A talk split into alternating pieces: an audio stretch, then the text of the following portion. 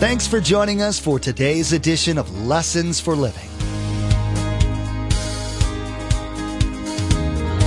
His word so fresh in our hearts abound. His word made flesh in the here and now.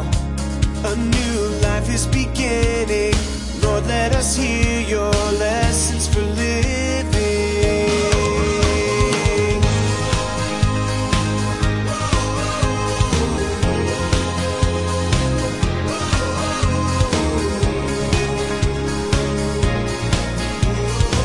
Let us hear your lessons for living. When you have a need, you say, well, I've never been to a place like that. Oh, you will. You'll come to a dead end. And you don't care what anybody says. You don't care what anybody thinks. It doesn't matter about your job anymore. The only thing that matters is the problem in front of you. See, that's the way that life is for believers and unbelievers. And sometimes as believers, we're, we're simply too proud to admit we have a need. Whether great, small, immediate, or long-term, each and every one of us is met with needs as we progress through life. From financial, medical, or even emotional, there comes a time where we just can't seem to meet our own needs. Due to the prideful nature of the human heart, we sometimes put off the call for help a little longer than necessary. In today's edition of Lessons for Living, Pastor Mark reflects on Jairus' humble cry for Jesus to heal his daughter. In our study, we learned that although it might be the most difficult or even sacrificial call, the call to Jesus is the most important one we can make. Remember, there's quite a few ways to receive a copy of Pastor Mark's teaching. We'll be sharing all that information with you at the close of this broadcast. Now, here's Pastor Mark with part one of his message entitled, Impossible is an Oxymoron.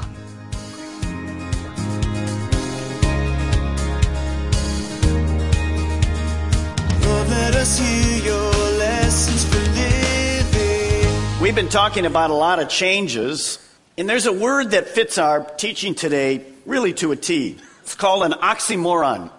You know what an oxymoron is. It's simply a figure of speech. One or two words put together just simply don't make sense. Here's some that you can take a look at today. A healthy tan. She's pretty ugly. You need to act naturally when the relatives come over for Christmas. Here's one for those of you, and if you're from England, don't email me. This is just fun.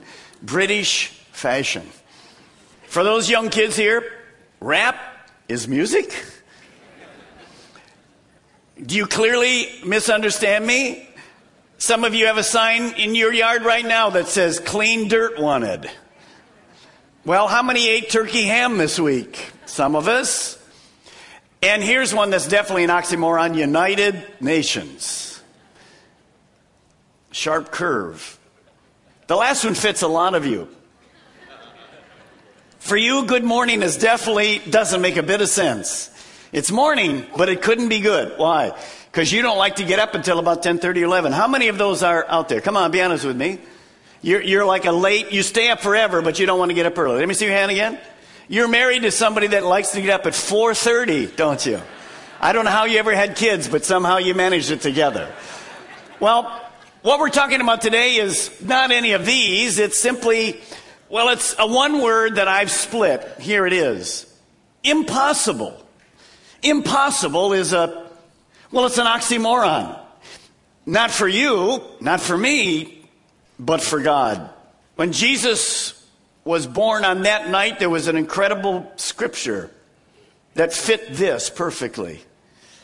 Nothing is impossible with God. Here was a baby born immaculate conception, uh, fully man and fully God. That's impossible. But he was born. Now, we've been talking about changes. A lot of changes in our lives. I gave you some C Cs. Let's take a look at what we've gone through. Change lives. We've talked about some C Cs, and we won't go through all of those today. But remember, as you become a Christian, there's going to be a change. We're watching Jesus change life after life after life, and it's incredibly exciting. Well, there's change in character and conduct. It's not a one-time change, but it's a constant change. Being filled with the Spirit, having the gifts of the Spirit, the fruit of the Spirit, constantly changing in our life to think and to be and to minister like Jesus. And then, well, there's a new C for us today. Cured, healed, delivered.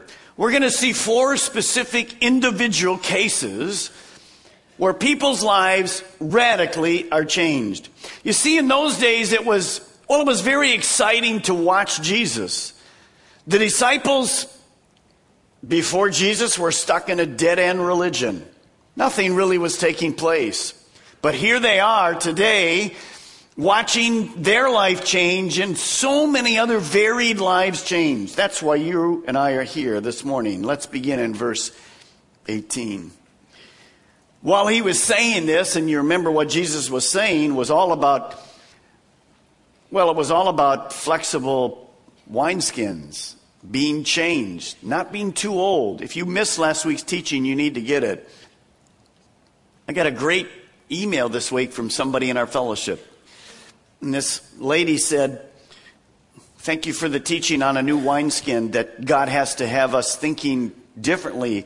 The message never changes, but the methods change. And, and boy, I, I didn't get it till today. And she gave me her background, the church she went to, and she said, I, I didn't realize that we need to be flexible and open to God doing new things. It's going to stretch us. And she said, I have to say to you, Pastor Mike, I finally got it today.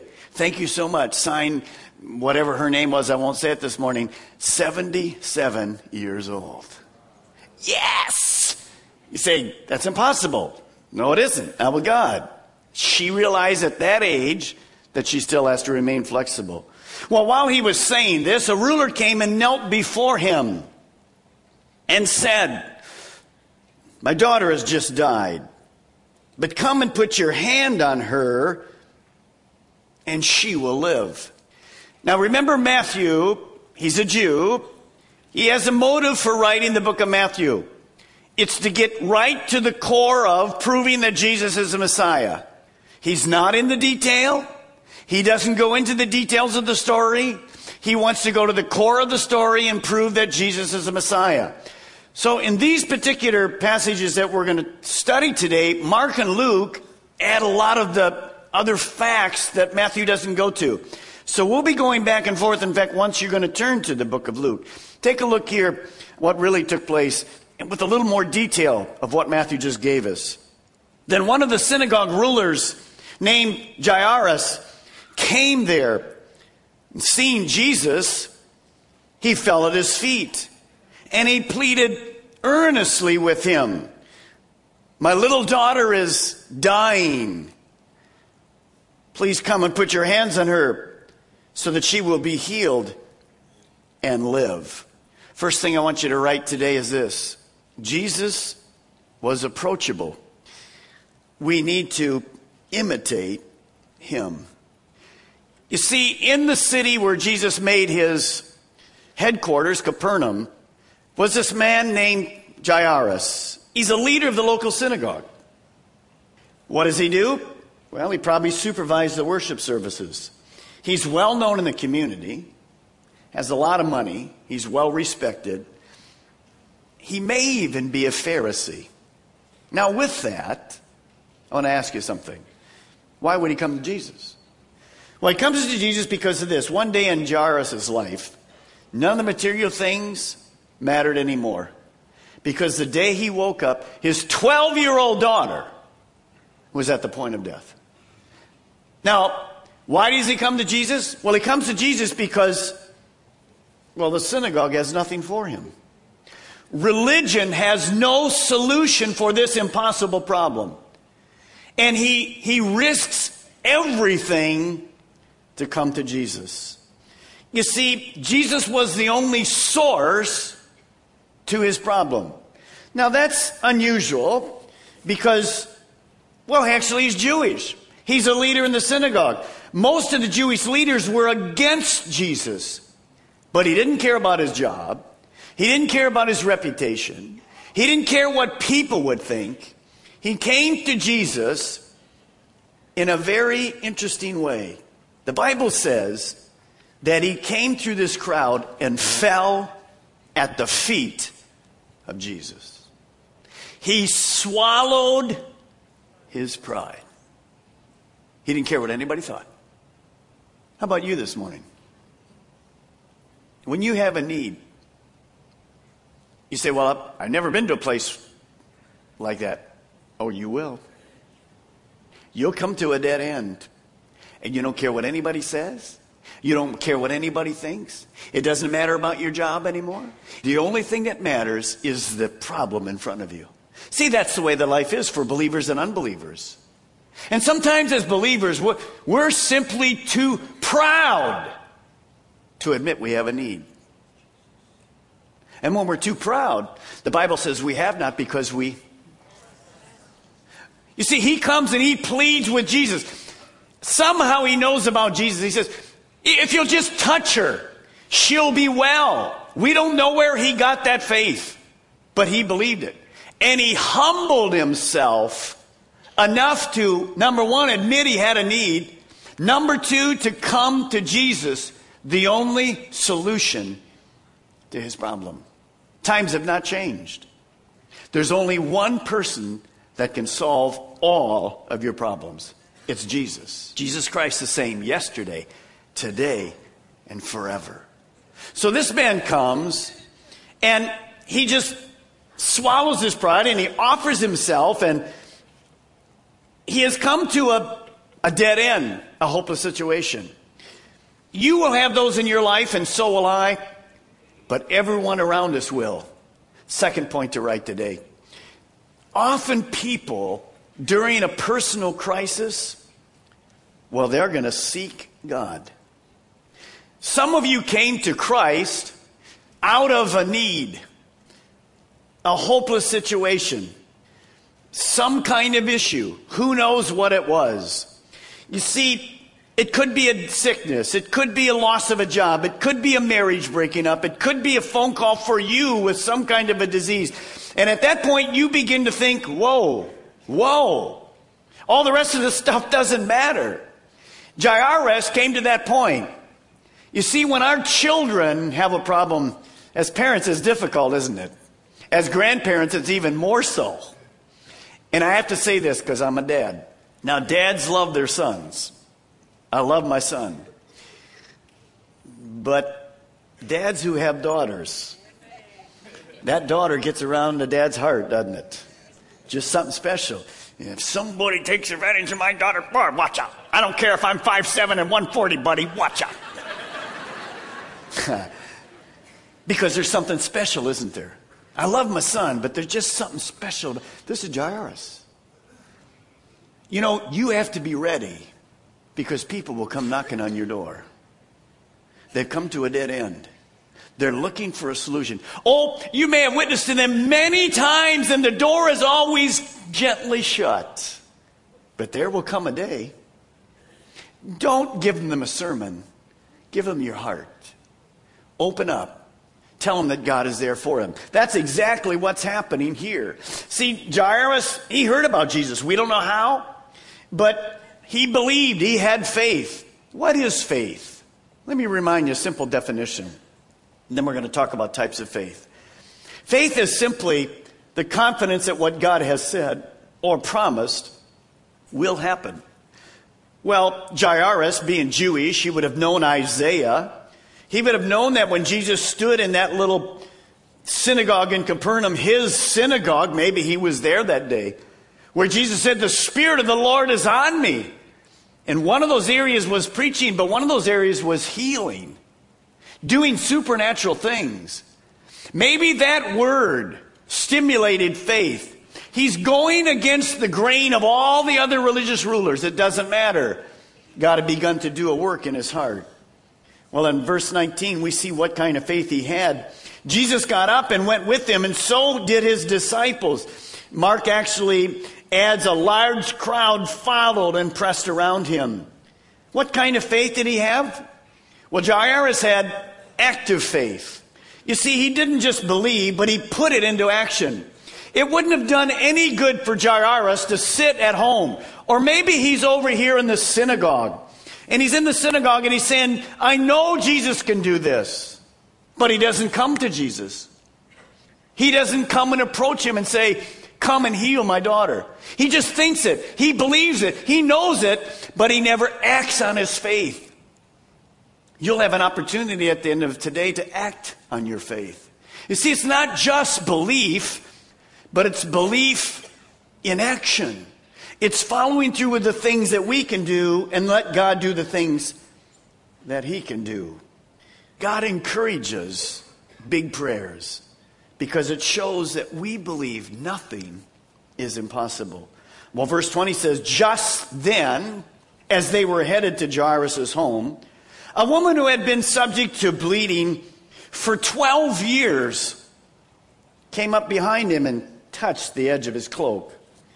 Now, instead of a sudden storm like Jairus' daughter, one morning she's fine, the next morning she's at death's door, this woman had been struggling for twelve years. Now, again, those of us that are guys, we don't understand, but women understand. Women were designed for the normal menstrual flow and all of those things that take place for women to have children. Well, something had gone wrong. We don't know specifically the, the, the problem, but probably uterine in nature. And month after month, and we don't know if it's every day, but most days she's bleeding. What would that cause her in her life? Would it affect anything? Well, number one, sexually, she wouldn't be able to bear children anymore.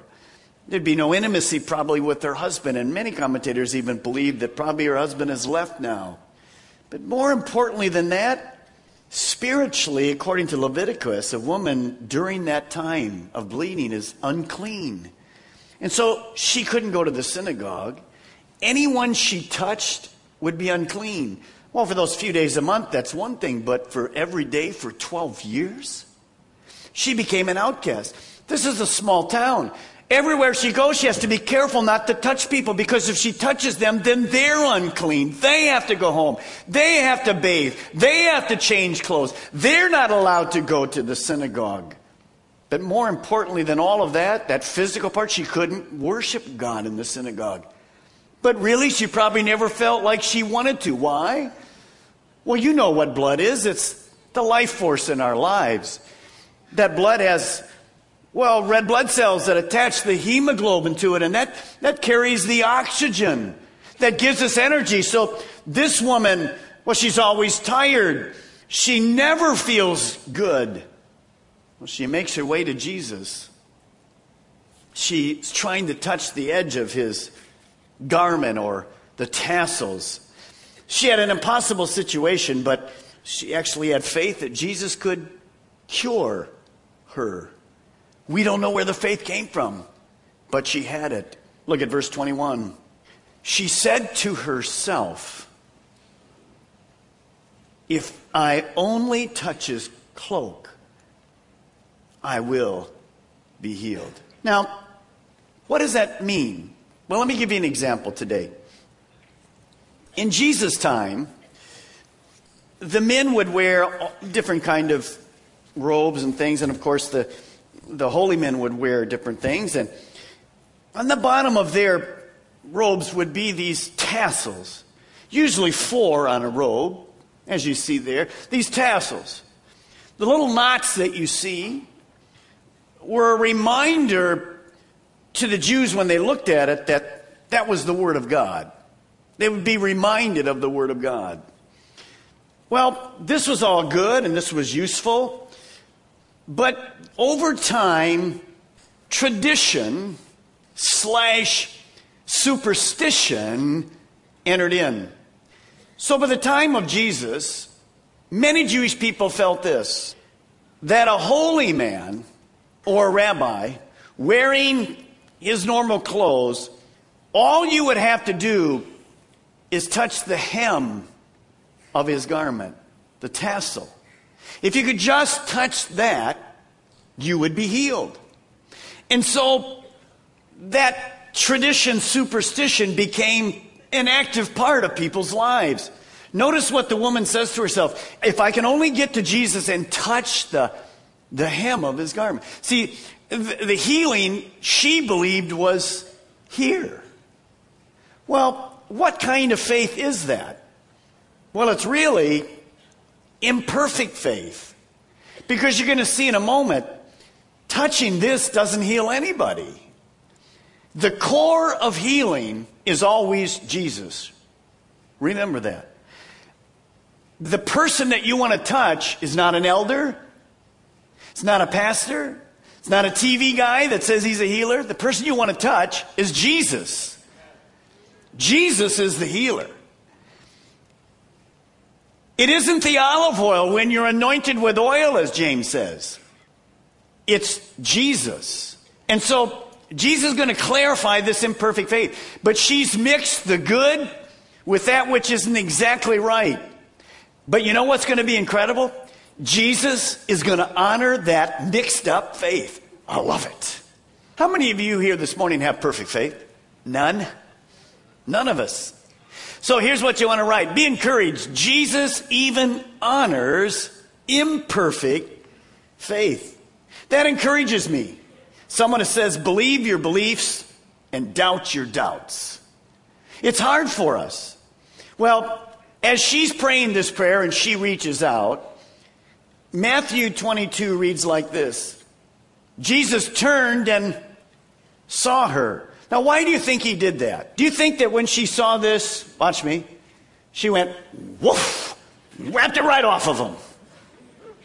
No, she would have just what? Touched it. Now, with masses of people around you, would you have felt that? You'd have never felt it. But Jesus, it says, turned and saw her. Notice what he said to her. Take heart, daughter. My faith has healed you. Is that what it says? Whose faith? Faith of who? The faith of the woman. Her faith, what kind of faith did she have? Imperfect faith. She mixed it with superstition. Her faith, your faith has healed you. And the woman was healed from when? That moment, instantly. How is that possible? Only God. Only God. Actually, Mark says, notice, I have it for you in overhead. At once, Jesus realized that power had gone out from him, not from the tassel, but from who? From Jesus. At that moment, the power of God, faith got to Jesus. And it wasn't this. When his power went out, he knew somebody had reached forth in faith. And that's why he says to her, notice, who touched my clothes? Now, here's the disciples. They're learners. They're trying to get this. I'm sure Peter said this next part. Peter says, okay, Jesus, give us a little clue here. We're about fifty people around us right now. In the last two minutes, thirty of those people have rubbed up against you.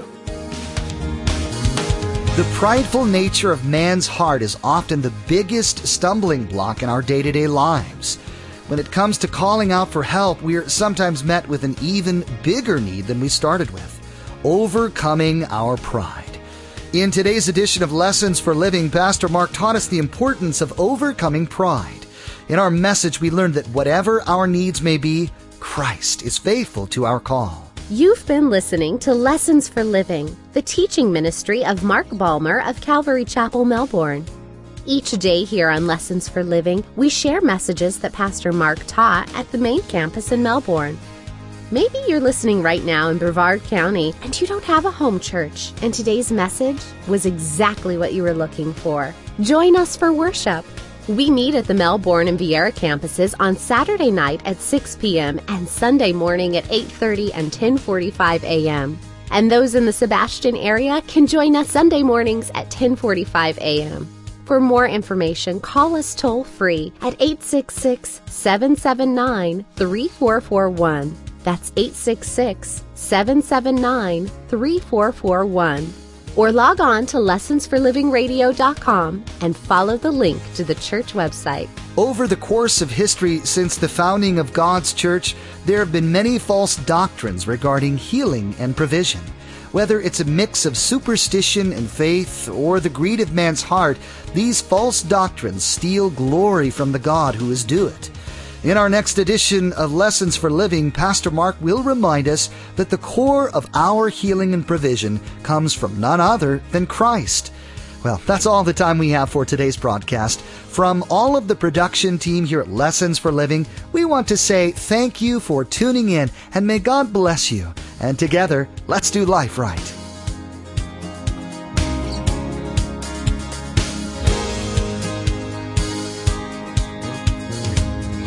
Our eyes have seen and our ears have heard His word made flesh in a herd.